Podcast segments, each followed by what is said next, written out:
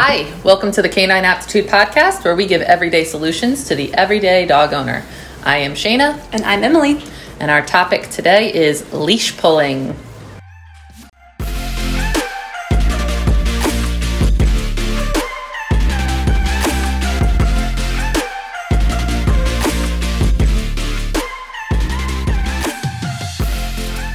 So we have a beer today, and we are uh, we have Tyler back as well, um, and he's going to be drinking with me. uh, and we're drinking Hop Solo IPA, and this is a low carb, low calorie IPA. Perfect. And it looks like- right. looks like something straight out of Star Wars. Yeah. yeah, it is. I love it. It's even got like the little theme on the side too. With the Yeah, it says the not so long ago in a brewery, not so far Oh, I away. didn't Right. even see that. Good old Noda Brewery. All right, cheers. Cheers. It's new and it's yummy. Mm. Yeah, that doesn't even taste like an IPA. No. That's like really smooth. Yeah. Mm. Well, Will you buy it again? Thanks for the beer. Me? Yeah, personally, I would. Cool. For sure. Yeah. It's good beer. Sweet. We'll enjoy. All right, have fun. Thanks.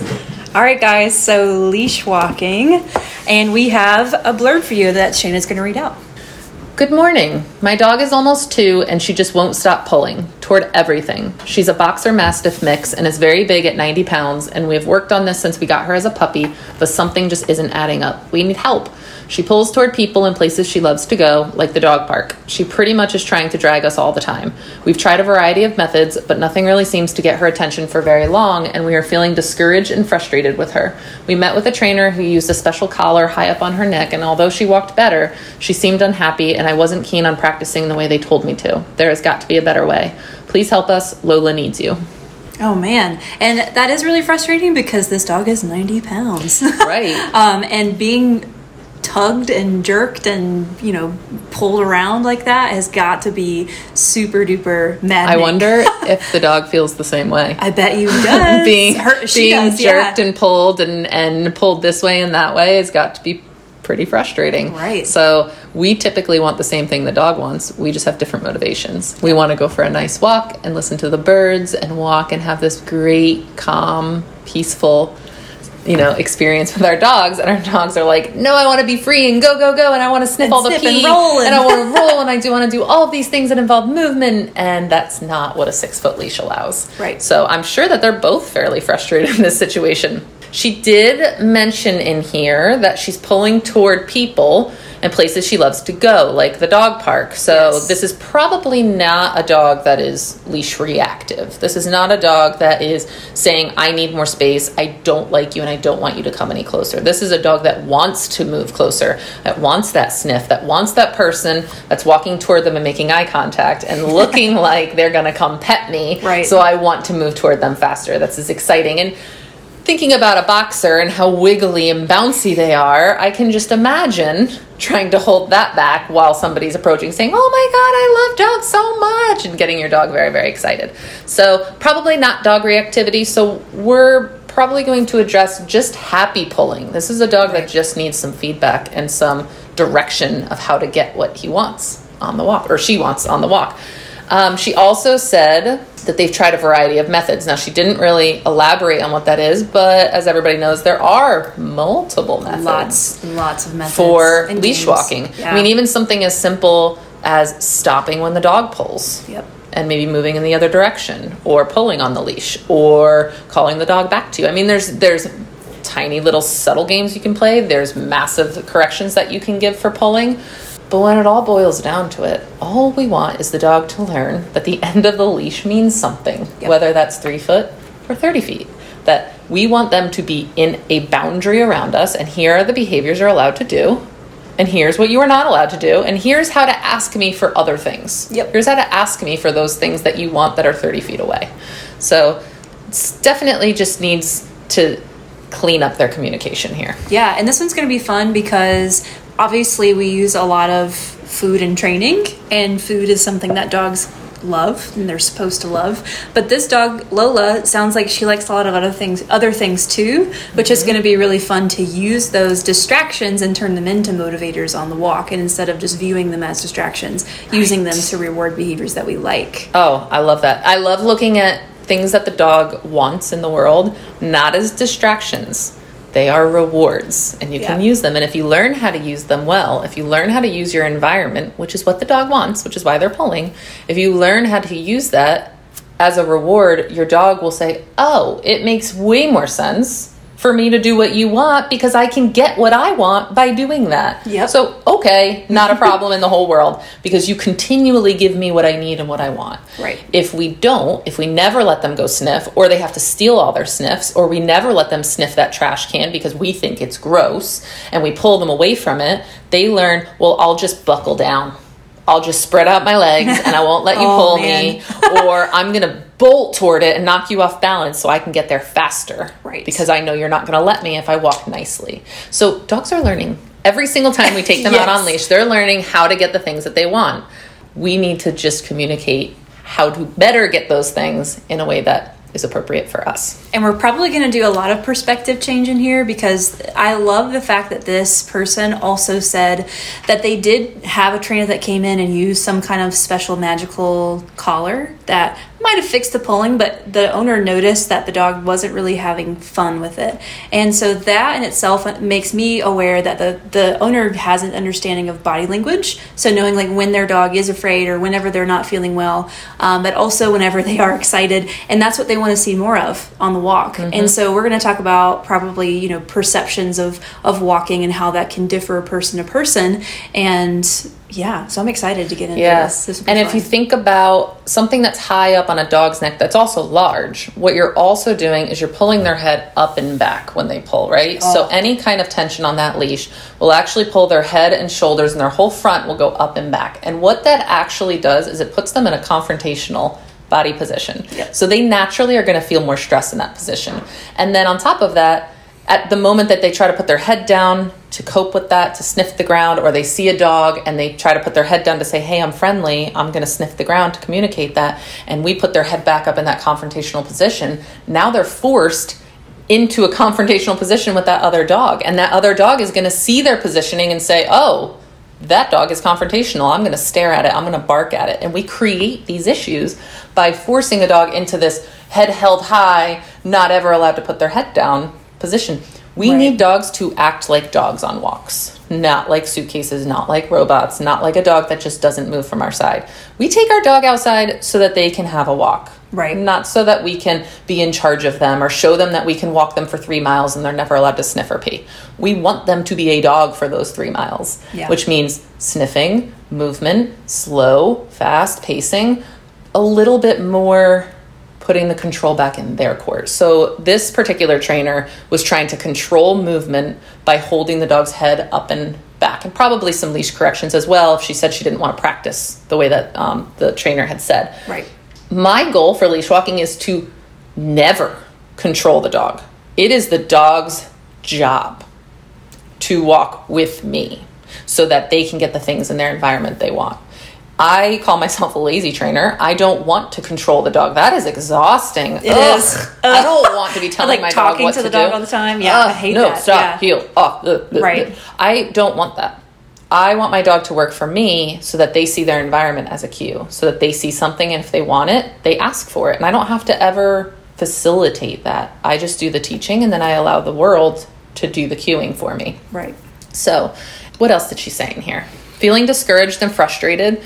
That is typical, and it's because they're not communicating well with the dog, so they're not seeing progress. And usually, this is where they'll also say the dog is stubborn. Yep. And that's because sure. the dog doesn't know what the humans want, so it's just disengaging and saying, Well, I'm just going to do whatever I want then. Right. Like, you're not going to let me sniff anyway. I don't know what you want. You want me to, to walk where? By your side? Why? Why would I do that for you? And Exactly. every time I move forward, which seems fun for me, I move faster and I get to go sniff things, which is, I feel like what I'm out here for Right. then you you keep pulling on my neck so i'm just going to ignore that because i don't know what i'm supposed to do with that like it's just the amount of information that is all over the place when people are trying to walk their dogs is immense. The dogs don't understand what they're supposed to do. They don't even understand where they're supposed to be or they yo-yo.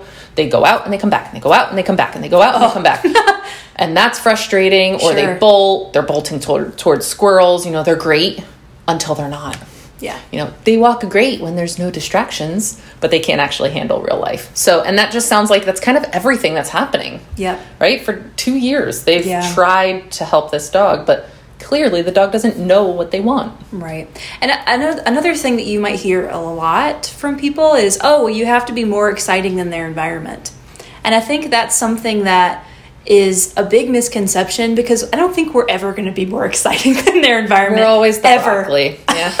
so if but if you make yourself a precursor to those exciting things and if mm-hmm. we include ourselves in that environment that's when we become a part of their walk and they tend to stay within those boundaries more often I mean, I like to think about this as you know, I take my toddler to a park and I force him to hold his hand, which, first of all, of course, if you just imagine thinking about forcing a toddler to hold your hand, what that looks like.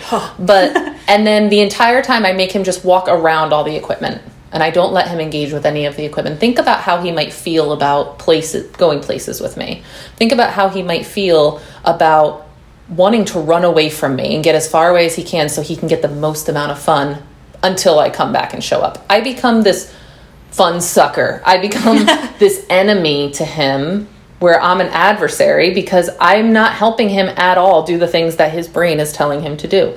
But instead, I put in boundaries and say, okay, we're going to the park today. We're going to walk until we get to the gate. And then when we get to the gate, we're going to stop and freeze. We're going to open the gate. Go, go, go. Now you can go play. And I give him free access to the things that he wants. So we just have to put in some boundaries for these things so that they know how to have appropriate behavior in a way that makes sense for us, but also makes sense for them. Yep. It does not make sense to take a dog outside and expect them to heel at our side and never be experiencing any part of anything until two miles out. And then you're like, okay, now you can pee. now you've earned your free Right. time Right. right. and now you can go do these He- things An actual true heeling position should not be used for an entire walk. That is a skill that should be used in tight spaces. Maybe you're walking through a festival and there's a lot of stuff going on. Your dog might get stepped on, people might trip over the leash. So you ask your dog to come close and you do it for short bursts of time and then you release them back out to maybe just a six foot leash, but they know how to walk within that six foot leash so they're not pulling. Loose leash walking, polite walking, is about the dog choosing to stay in position, not being forced to stay in position. yep So that's what we're going to talk about today is how do we get a dog to understand these boundaries? How do we get a dog to understand that this is the boundary you have and this is what you're allowed to do without having to continually correct them every time we're outside? lots of stuff. Mm-hmm. I'm excited. All right, so let's start with assess. And we've probably dabbled a little bit. We're going to go into a little bit more detail. What are some things that we're assessing with this dog? Number one thing would be body language. So Shayna mm-hmm. already mentioned that this dog seems like it's very happy to get to things. So it wants to get to something because it's excited and trying to get to it to investigate it or to say hi or get into the dog park, things like that. It is worth mentioning that some people think their dog wants to go say hello to other dogs or people, but actually they're just very overstimulated. And so it looks as if they want to move toward the thing, Right. but then they're not really comfortable once they get there. So that doesn't seem the case with this dog. But if that's your dog, if you're like, oh, they always pull toward dogs, but then when they get there, they freeze and then they just start acting crazy. That's probably a dog that doesn't really want to go, maybe doesn't want to go on leash in that direction, but is very overstimulated and doesn't know what else to do. So, um, knowing the difference between what things you should allow them to go have and what things you should not allow them to go have on leash is also important. Another thing with body language that we want to look at is, for example, going to the dog park. When does it start? Is the pulling at its worst the closer you get? So the more excited they get, the more they're going to pull. Are you continuing to walk behind them and allow them to pull you all the way to the dog park? That is quite reinforcing them. Yes. So pulling Quite. happens because it works. Dogs pull because it gets them where they want to go. If pulling never worked in their world and they always had to ask to go for these things or they always had to walk on a loose leash, they just wouldn't do it. Dogs do it because it works. So if your dog is pulling, know that it's because you have allowed it to work for them. And it's not because you've made it unpleasant enough. It's not because they're gagging or choking. Those things are occurring because they are working in some fashion. Whether that's because the dog is super stressed out and just needs to move faster. We are slow ass snail creatures when we are outside. Your dog does not want to walk in this slow heel position where they're getting no reinforcement, they don't get to sniff, and they're moving where their legs are Dun, dun, dun, dun, dun. That is terrible for them. That is Right. like a punishment. They don't even want to go for a walk. They're like, yeah, I can't wait. Oh, Crap. Yeah. so we need to make sure that we know their reinforcement value. How valuable are these things and how much do they want them? And how aroused are they the closer we get to them? When we're starting to work on this, you don't start in the dog park. No. You Oh, start God, in no. your driveway. Right. we can't expect them. I can't expect my toddler to learn something new at the park when they're at the base of the slide. Yeah. That's not a time to teach. And that's when most people are taking their dog out to try to go teach them. So, how aroused is your dog? What value? Do they have a value of food or toys when they're around sniffs? If not, then we need to build this when we're not around sniffs. Right. So, we need Yeah. to make sure that we assess the body language to see what type of motivation do they have. You know, if I have three foods, and this just happened yesterday in a consult, so dog was being given food and they're like, hmm, yeah, I'm eating it, you know, cool. But then they kind of just wandered away. They really didn't have any enjoyment. They just kind of didn't want to do it anymore. And I said, hang on a second. I reach into my bag and I say, here, and I give them a free treat. And all of a sudden they're like, ooh. And you see their eyes light up a little bit. And then I reach in and I get something else. And I get, and you, I mean, it was like drop of a hat. That dog was like, what do I need to do to get more of that? I that? want that. I want that. Yeah. How can I get it out of your bag? I will do anything. So we need to make sure we're using the right value to motivate them properly for what we want them to do. And the walk itself is valuable, but not when we're teaching a brand new skill that they don't know how to do. We need to make sure we're using something else in the beginning. So n- using their body language to figure out their value is going to be very, very important information Right. that you need for your dog. And one thing that you and I have been talking about outside of the podcast recently is that a lot of people forget that movement is also a reward. So this dog likes to move forward. Mm-hmm. so how about we use movement and we'll we'll talk a little bit how it's kind of hard to explain on a podcast but we'll talk about how you could use movement to reinforce behaviors that you like but movement can also be really powerful in teaching your dog how to orient themselves back to you um, if they are pulling on leash and teaching them how to walk Another explore. another thing for assessing is what does the dog do when they feel tension on the leash? Are they bearing down into it? Are they trying to slip their collar? Are they taking pressure off, but then as soon as they go into a different direction, they go back into what I call pulling like a train, where they're bearing down and they're trying to actively dig to get you to move faster? That means they think you're an anchor and they need to pull you. And in order to get to that sniff, the only way to get there is to pull very hard Yep. because they're not going to be allowed in any other fashion. So that's what they actually believe they're supposed to do. Yep. Handling. So, what is the owner doing whenever these things that Huge. the owner uh, that the dog really likes? What are they doing in response? I've had a lot of owners that create this pulling by wrapping the leash around their hand and making the leash two feet. Well, yeah, the dog's going to definitely pull in that mm-hmm. sense in that environment because it only has a little bit of leash to, you know, get out to that Right. thing. They're So- always on a tight leash, so it doesn't feel it feels unfamiliar on a loose leash. They feel free on a loose leash. So the minute that leash loosens up a little bit, they're gone. And then oh, hit the end again. But they almost feel better when it hits the end because they know where you are, they know where they're going, they're moving forward because they know exactly where you are based on that taut leash. Yep. They've learned that that's a normal part of their walk. And that happens also with retractable leashes. There's never a loose leash. The dog never knows how to handle a loose leash. So if, if you're saying right now, yeah, but the second I give them three inches of leash, they just bolt right to the end again. It's because they honestly don't know what to do without that feeling of being held back. Sure. So the minute, think about playing tug of war and you let go of the rope, what do all the people on the other end do? They all fall down. Oh, yeah. because they're working so hard in one direction that the second that that pressure is let off, they don't know what to do with it. So we need to make sure that it is normal for our dogs to not feel pressure so that when they do feel the pressure, they it's a cue. We know Yeah. what to do with it. Another thing with handling is how consistent is your family? I know families who dad is super strict, doesn't let the dog do anything, holds them on a you know a two inch leash, and this dog is basically being dragged around like a suitcase and is not allowed to do anything. But then mom walks the dog on, pretty much allows the full length of the leash and says, "Yeah, go ahead and sniff, do whatever you want. I don't really care." And then you have the kid walk, and they're just running around and pulling the leash all over the place, and the dog is just completely desensitized to the feeling of the collar and the leash. It's not a cue. It means nothing. I should just ignore it Yeah. because everybody is following different rules here. So when we're looking, so if somebody's calling us and they say, "Okay, my dog pulls. All I want to work on is leash walking. That's it." those are the things when I say, okay, let's go outside and let's look at leash walking. I'm looking, I'm not looking at the dog so much. I'll look briefly at the body language. I'm looking at the, how a human reacts to the dog, how the human handles distractions, how the human gets the dog to move left or right. And one of my, oh, it's angering me thinking about it. One of my biggest pet peeves in life is a person that's walking their dog, and let's say a car is coming.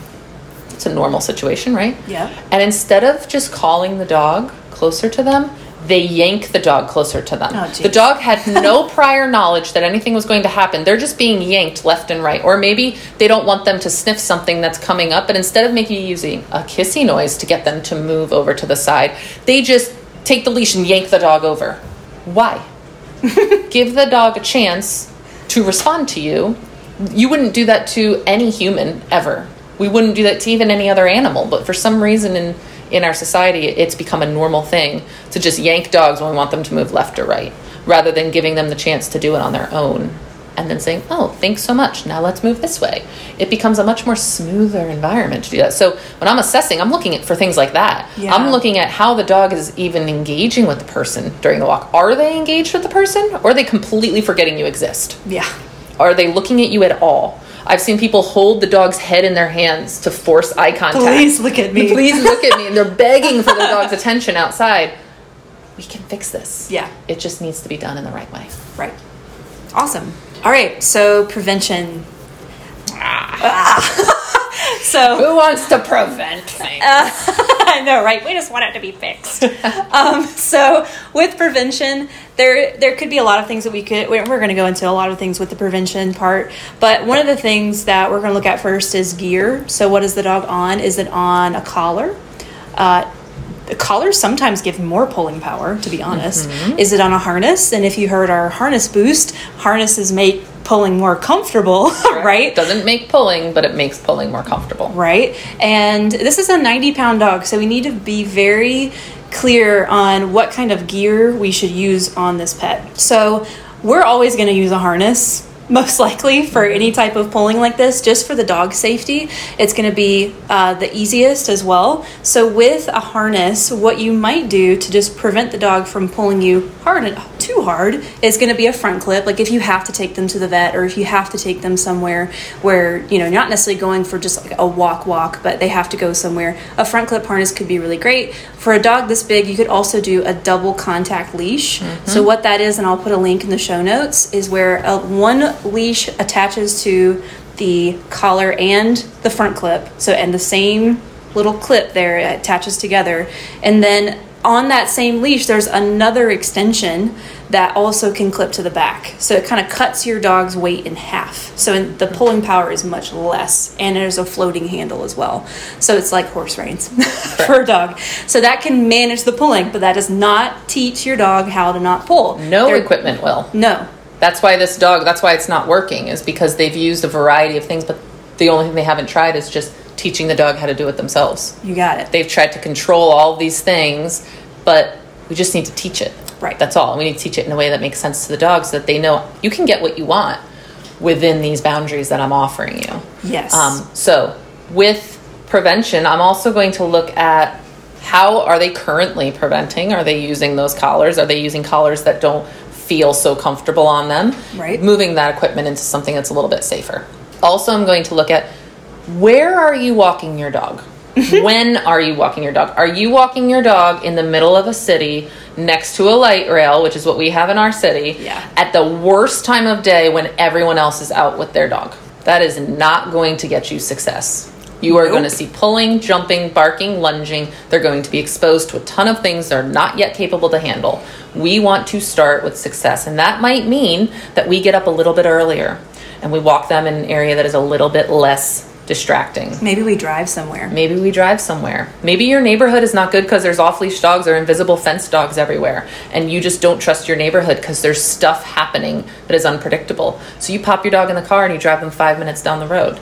And yeah, maybe your walk is a little bit shorter because you only have this amount of time, but your walk's gonna be much more successful.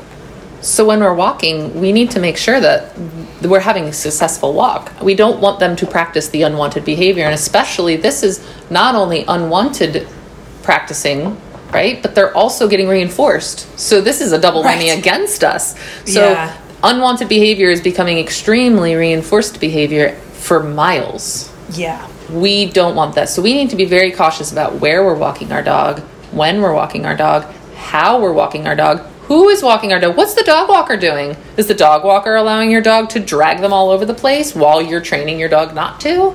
We can't have that. The, Right. the dog has to have the same rules. It needs to be very black and white and very consistent. Yep. So make sure that the dog is not practicing behaviors we don't like out of our sight. What about at doggy daycare?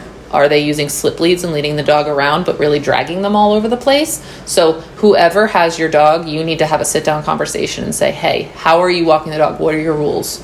What are the things you don't allow? Or, worst case scenario, do you sometimes require them to walk by your side and sometimes don't? So, it just depends on your mood for the day. Dogs don't get that. Right. They don't understand that sometimes mom cares and sometimes mom doesn't. And sometimes in the middle of the walk, mom suddenly gets really angry and starts being mad at me. Yeah. We have to be consistent.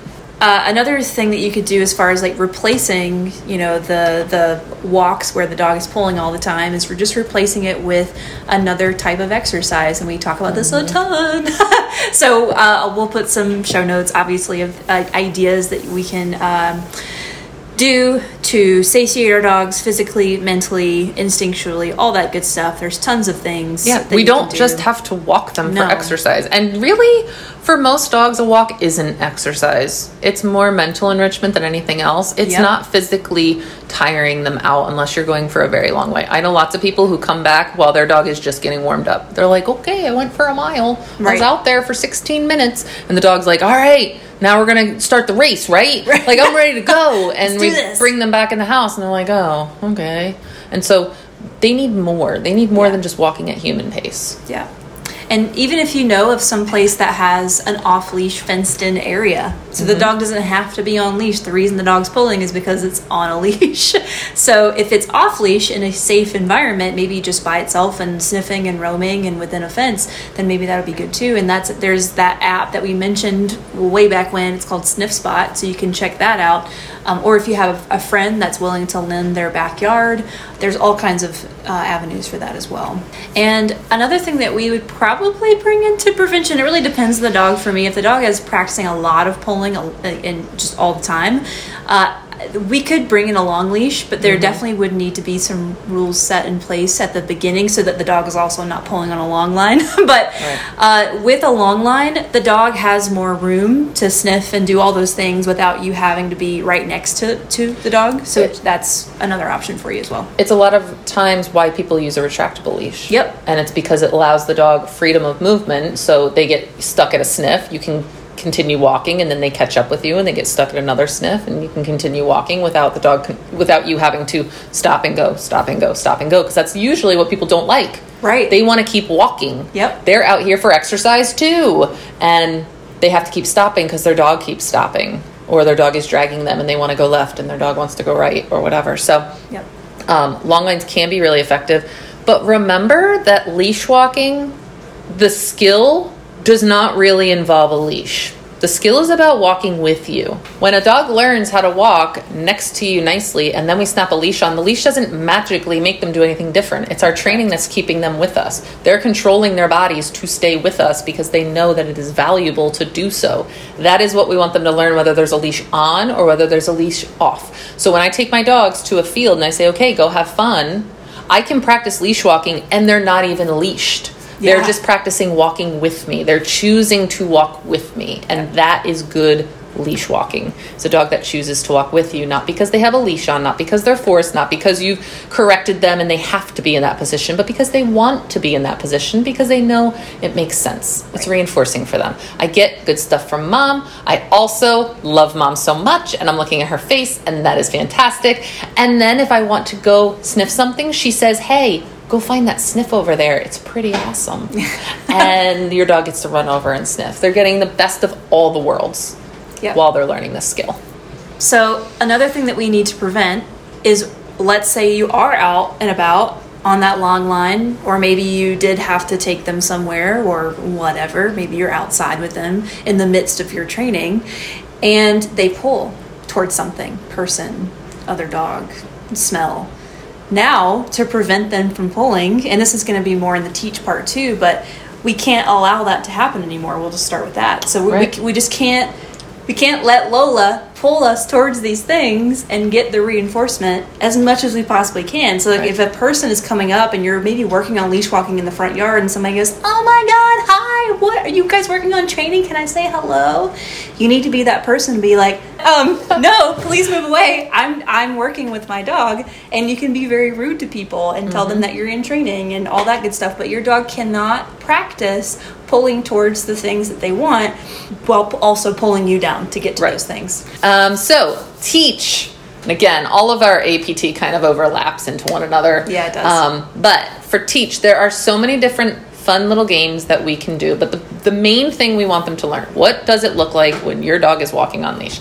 Personally, for me, my rule is my dog does not have to be at my side unless I give her the heel cue, which hmm. means Yep. be at my side and don't move until I release you. Yep. Okay. But I'm not using that on a walk with her. I very rarely. I do it in practice just in case something terrible goes wrong and there's something out of control is happening. But my rules are basically be on a loose leash. If there is a loose leash, you are able to have anything within that range. If you start to feel that there is tension happening, your job is to slow down.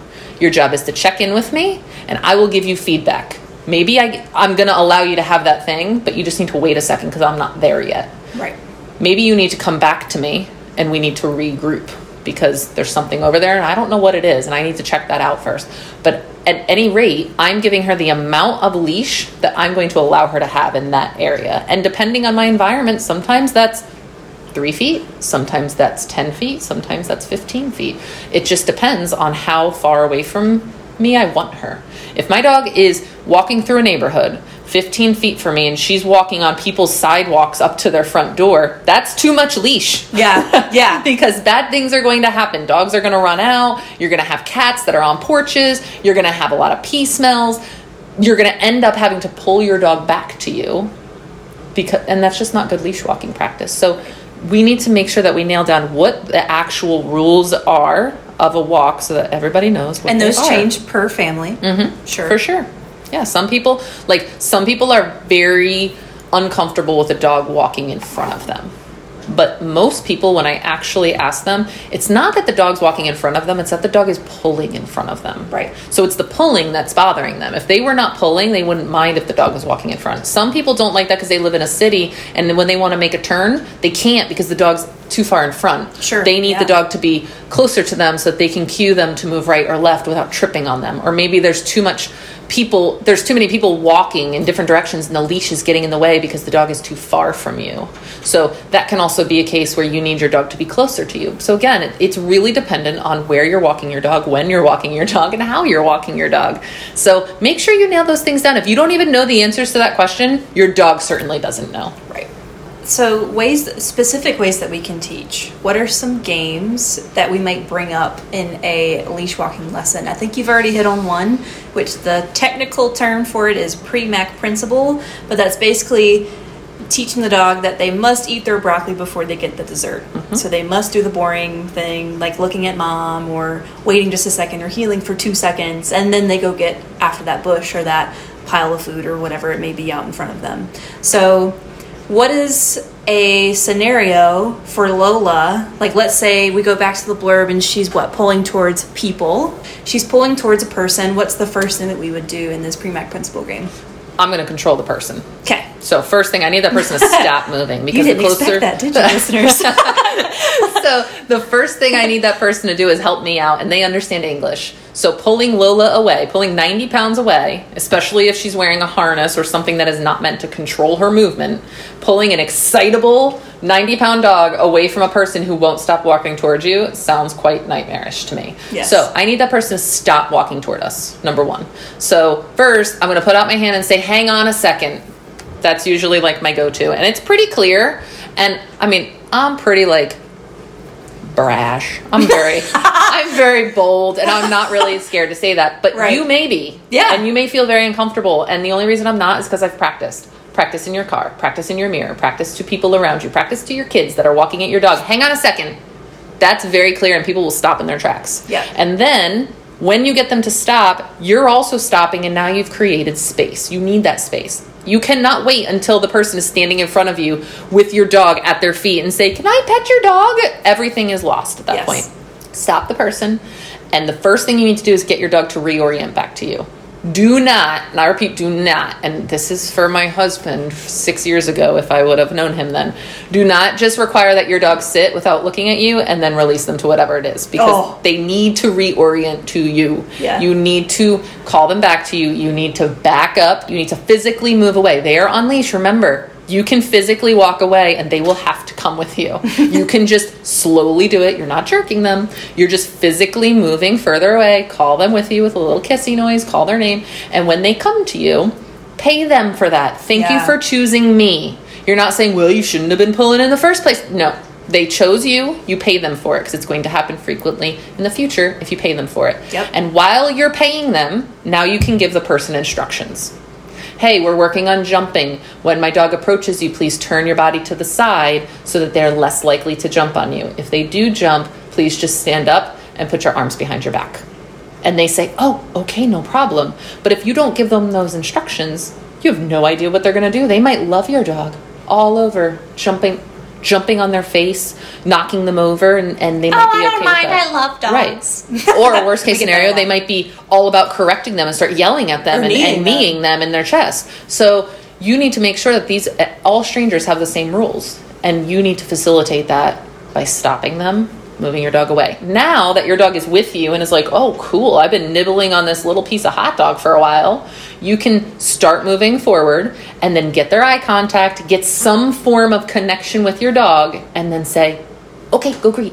Yeah. Okay, go And move your, night move quicker. and move with them. Yeah, so to get they- to the person. So yeah. that they're not on a tight leash to try to get to the person. Move quickly with them. Remember, your team, right? So you don't just say, "Okay, go have it," and then they get yanked at the end of the leash because you're still standing twenty feet away. yeah. you oh, need just kidding. You're pulling again. Let's all back. Yeah. no. Right, and then So that's so frustrating. Yeah, so yeah. you need to move with them, and you might start pretty far away at first to be able to do this game. But that's why you do setups. You don't just do it with Aunt Betty that's walking down the street with her cane and just be like thinking your dog's going to be able to do this in a realistic situation. Right. You want to practice with somebody many times, so this becomes the familiar game that you play. Yeah, and that And- was another point. So picking and choosing who you let your dog greet is going to be really important. just cross the street.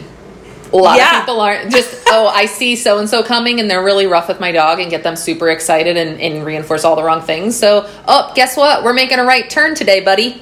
Let's Here we go. yeah. Um, I've been I've been known to tell people that my dog bites. He doesn't. He loves people almost too much. But uh, I'll, I'll tell them nope, he bites. Bye, and then I'll just move away. And it's gonna feel icky to them, but that doesn't matter in that moment. What Right. matters in that moment is that you are not allowing behavior that you do not want in the future. Correct. There's no reason that you should appease this one human that you're probably never ever going to see again with this one act of pulling. Your dog gets that really great reinforcement, and then you have to deal with that with your dog Right. long You term. live with your dog. Yeah. Not that one person. And Right. that one person has different rules with their dog. So what they Sure. allow is not what you allow. Yeah. And that's okay. And so be confident in the choices that you're making for you and your dog. Be their advocate and say, nope, these are our rules. And I know that those people don't follow those rules, and that's fine, but we do. And those are conversations you have with your family probably all the time because that's just how freedom works freedom of choice. Another game that you can play is called Choose to Heel. And I really like this for dogs that either have a very, very heavy reinforcement for pulling and don't even know what it's like to feel off leash and be with a person, but also dogs that are a little bit afraid, a little bit hesitant, um, dogs that just don't really know what you want them to do. They're just kind of all over the place. I'll take them to a field and maybe they're dragging a long line. Sometimes they even hold the end. Sometimes I just let them be free for a while and I just keep walking and I keep walking and I'm just walking around. I talk to them periodically and they just are like, yeah, cool person, whatever. And eventually they realize that I'm kind of bored. I've done all my sniffing here. I'm gonna go see what you're doing. And they come over and as soon as they do, oh hey How's it and I going? and I give them some treats at my side and then I keep walking and they're like, oh that was yummy. And usually they drop a few because I'm like, oh here's a bunch and they're like, oh shit, okay. they get a little excited and they drop some in the grass and that's fantastic. That's what I want. So they stop moving, they put their head in the grass, and when they look up, I'm about five or six steps away. And what do they do? Ooh, they hurry Ooh, to catch up. yeah. and guess where they catch up to? That same spot I just gave them those other treats, which is in a nice heel position because I'm ensuring that when I feed the dog, I'm putting my thumb next to my pant seam so that they're finding that heel position every single time. That's the reinforcement zone. That is the hot spot. I want my dog to learn to love that spot Yep. so that default, they don't know what to do, they're confused. I don't know what mom wants. I'm just going to come to her side because that's where I've gotten a lot of good stuff in the past. If your dog has a history of being corrected in that position for pulling, think about how they feel about being at your side.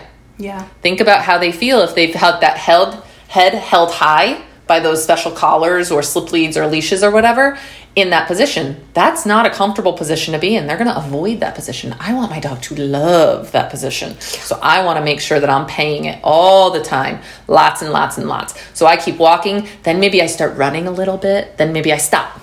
Then maybe I turn direction. And I'm going to Yes. start oh. changing up pacing because that mm-hmm. movement is so powerful. Dogs love movement. Yeah. You are fun. You are exciting. This is like a game of chase. I don't know where you're going to go, but when I catch up, I get hot dogs. Oh my God. This is the Best amazing. game ever. and think about how much they're thinking. They don't know what direction I'm going to go in. Oh my gosh. I played this fun game so when I was running a summer camp at Zoom Room, um, and their parents were there for I think like the first day, and what I did, we were doing a leash walking exercise, and I said, "All right, who wants to be my volunteer?" They don't know what they're volunteering for, and I said, um, "There's like a 12 year old kid," and he's like, "I'll do it." I'm like, "Okay." So I said, "Your job is to stay by my side," Oh, I love this. and this. he goes, "Okay," and I said. Are you ready? Are you sure? You're just gonna. That's all your your job is to basically pretend like you're a heeling dog. Your job is to stay at my side, no matter where I go, what I do, no matter what distractions are thrown at you. Stay at my side. He's like, Psh, got it. I'm like, okay. So he's like an overconfident twelve year old. Okay. so I start walking, easy peasy, and then I turn, and he's left in the dust because he didn't know I was to turn. So he kept walking straight. So he's now a full. By the time I turn, he's now like three steps behind. I'm like, what are you doing? And he's like, so, okay. And he like catches up to get by my side. And I turn again, but this time I turn into him. I turn left. And so I knock into him and he gets bumped out of the way. And he's like now three steps behind again. I'm like, come on. All you have to do is stay by my side. And of course, I'm joking for all this. And people are all of a sudden realizing how hard it must be to stay by somebody's side who's giving you no prior knowledge of what direction they're walking in. Right. So I'm walking faster and faster, changing direction, stopping, and he's constantly delayed because he doesn't know which direction, when I'm going to stop, when I'm going to go. And so he's suddenly trying to speed up, slow down, turn left, turn right. He's getting bumped into, and I'm like, stop walking so close to me. And I'm getting, and I'm like getting mad Oh, at this him, you know, kid. pretend getting mad at him. And I was like, do you see how hard this is? He's Yeah. like, yeah, this is not fun. And I was like, no, it's not. And that's how our dogs are expected to walk by our side. We don't tell them we're going to make a left. We just walk into them. We don't tell them we're going to make a right. We just drag them along with us. If we let them know ahead of time, if we say stop and then take one more step and then stop, they get a heads up. Yep. Oh, hey, we're stopping soon. I should get ready to stop. So we have to give our dogs this head up, this heads up. This choose to heel game does that for our dogs. It makes it fun to find us rather than I'm going to keep my distance because I don't know when you're going to turn right or left. You might step on my toes. I'm going to stay Yeah. outside of your little bubble. I don't really care if you have food, but I'm just going to stand over here. Yeah. We want our dog to be close, which means we need to make close fun rather than kind of scary. Right. And I, I remember watching you do that with the kids. Actually, it's like all coming back to my brain right they now. loved it. Oh my gosh, the parents were laughing so much. I'm so glad it was like him because he was such an overconfident Yeah, kid anyway. It was awesome. Um, and I, I like that you brought that up too because I also think that people don't. Okay, so there's there's two different types of people. People that don't talk enough, like tell their dogs what they're doing, like when they're changing directions, they just do it, and then dogs And just drag the dog with them. right, and just Right. drag. Or you have the person that talks too much. um, so it's good to find a balance between the two. And what I typically like to do with my personal dog is having a couple of cues that he knows on walk. So one of them is his name. So anytime that I call his name, he just comes back to me. If we are changing directions, I'll say this way. And then if I want him to slow down, because maybe we're going to be changing directions, or maybe I see something ahead of us that we need to avoid, I'll say whoa. So those are my three things that I use most often on walks. So there may there might be something that you would want on a walk as well. Like maybe you cross streets, like and and maybe you go on crosswalks and cross busy roads. You maybe you would need a wait cue, or maybe you would need a sit in a heel position or down in a heel position, whatever you would need in that scenario, so that your dog stays safe. So also think about like your environment and where your goal is to walk your dog, and then kind of cater your training.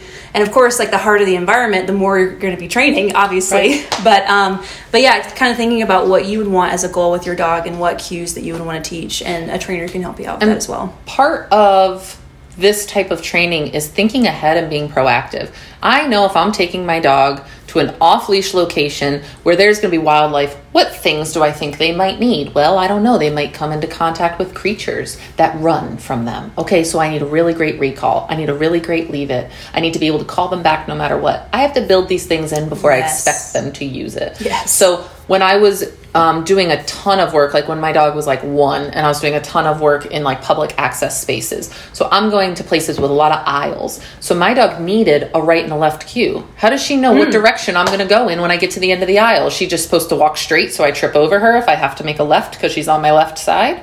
No, I have to give her a heads up of what direction we're going so she can be smooth with me. And part of that comes from my, uh, my the background that I have with her doing agility, where you have to tell a dog with your body what direction you're going in if you want them to smoothly walk with you. So if you do a lot of taking your dog to, to restaurants, you're going to need a really great downstay. So even though you are leash walking your dog up to the table, they need to be able to do a downstay while the waiter puts down the menus. And then you walk your dog around the table and you can cue them to lay in a certain spot. Like all of these cues are going to be useful, but they have to be built ahead of time. So think now proactively. I like to walk my dog in X location. What are the top three things that they need to know? And you can also say, what are the things they struggle with? They clearly need something in that space to know then, and your job is to fill that gap. Right. And and put a cue in place. Yep. And I think that's a good segue to always thinking about, especially with leash walking, but with really with anything, but leash walking especially, distance, duration, distraction, so the three Ds. Mm-hmm. And we mentioned, you know, when you're starting with leash walking, that might be in your house and with the dog off leash. So you're just teaching your dog that maybe that come to heel game where they're sniffing, they're moving around the house, but you're kind of standing in the middle of the living room just looking at them, and then they happen to walk to you and you're like, oh, hi, how's it going? And you give them a piece, of hot dog, and then you take a couple steps away and they follow you, you reward that. So you kind of build that behavior in the house, and then maybe you try it in a more distracting environment like your backyard or front yard on a leash, and then add in those little tiny pieces over time with the distractions, especially. Um, and then with that, like teaching your dog what to do while they're on leash, that is then when you can introduce those distractions. And guess what? The game for distractions, when we don't want our dogs to greet something, guess what it is, guys? uh, engage, disengage.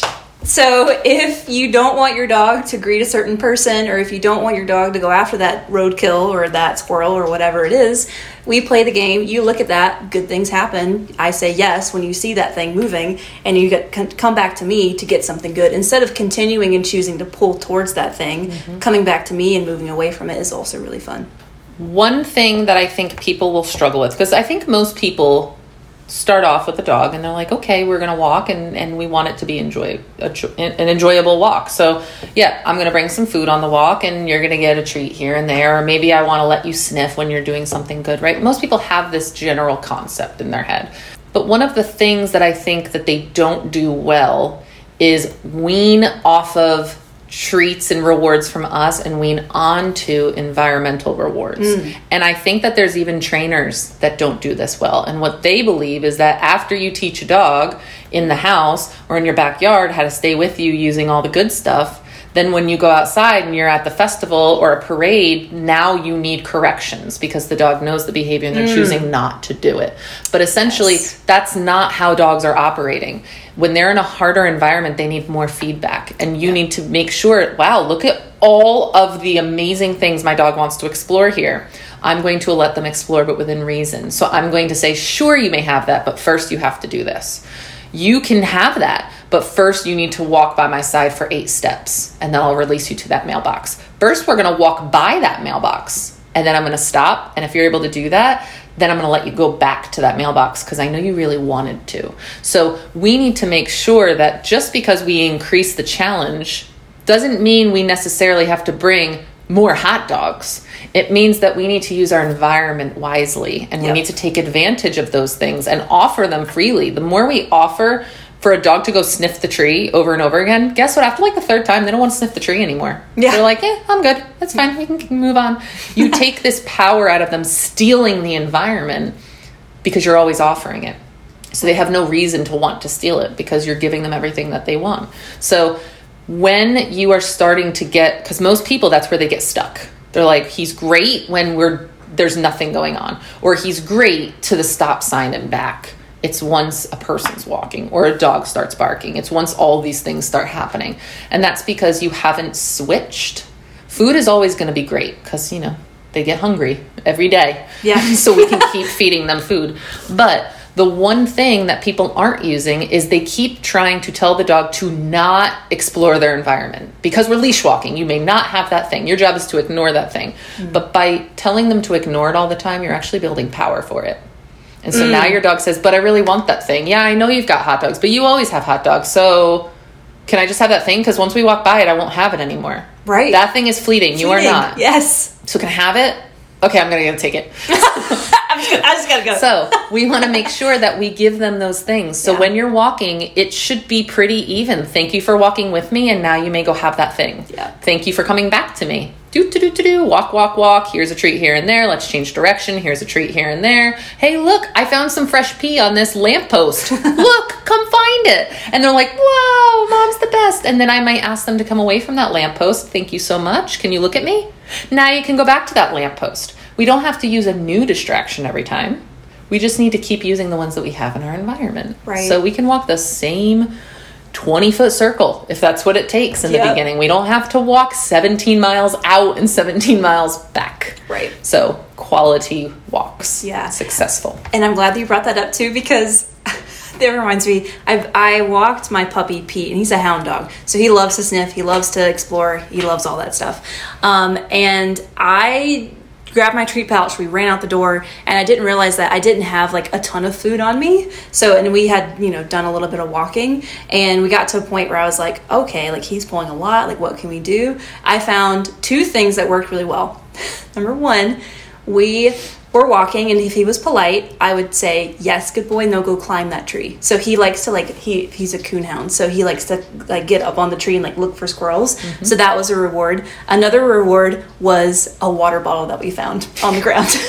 So we were walking politely. He was just kind of sniffing and doing his thing. He's a good leash walker. But then whenever i found that i was like oh my god pete do you see that? Go get it and then he got it and he got so excited. He was crunching. We were having so much fun. I asked him to drop. I tossed it. And then I kind of held that and used that as a reward on the way home. So you can get really creative with your mm-hmm. rewards depending on what your dog likes. Yeah. likes. So again, going back to what we said at the beginning, if you find that your dog is distracted by something, figure out how to way to, a way to use that as some type of reinforcer in mm-hmm. some fashion. Yep. Yeah. You can allow that thing Yeah. when you say so. Right. So you're still having the control that you wanted, but now the dog is choosing to control themselves for that reward rather than trying just trying to take it. Right. And you're not trying to withhold it from them. You're saying you can have it all day long. Just come on over here and look at my eyes first. Right. Oh, you can't look at my eyes here 10 feet away from it? Let's move 20 feet away. Oh, now you can? Great. Now go sniff that hydrant. Yeah. And the more you do that over and over again, they just learn the concept and they go, oh, okay, this is really not that big of a deal. I don't need to bolt toward these things anymore because you're going to offer them to me if I choose to do XYZ behaviors. Yep. So it is a tough shift of the brain. I have helped a lot of people shift this and and the problem that people tend to have is that they can't see how to apply it in different situations. They don't see how to apply it when a person's walking up. They don't see how to apply it when their dog is pulling toward every single mailbox on a walk. So sometimes you just need somebody like I need to work on Premack principle using mailboxes as reinforcers. Like that's what you need to say to your trainer. And if they look at you like you have 10 heads, find somebody else because they Yeah. should be able to know know exactly Yeah. how to do that. Right. We're not getting them to I don't care to make them ignore mailboxes. My dog is out here to sniff. That's Right. what's going to wear her out. That's what's going to wear her brain out. I want her to sniff. I want her to be exploring and being exposed to the environment. Just following these boundaries that I've put in place. And that's our job to communicate that and communicate it well. Yep. Awesome. So we've assessed, we've prevented, and we've taught new behaviors. And uh, a couple of reminders for you guys. So we do have an Instagram, and it's on the show notes. If you would like, we're probably going to put a poll up soon to see what you guys would want to talk about next or what you would like for us to talk about next. And it could be something very simple, it can be a behavior that you're seeing. If you have a specific behavior, please email us. That's also going to be in the show notes. And then if you like the podcast, can you like give us some good ratings? um, five stars go a long way on especially apple podcasts. So if you're listening on apple right now uh, we would love to see a review from you. We've gotten a lot of really great feedback and we're changing our podcast all the time. So please leave us a review. Let us know what you like what you wish we, we would do more of that kind of stuff. And until next time Have fun training. bye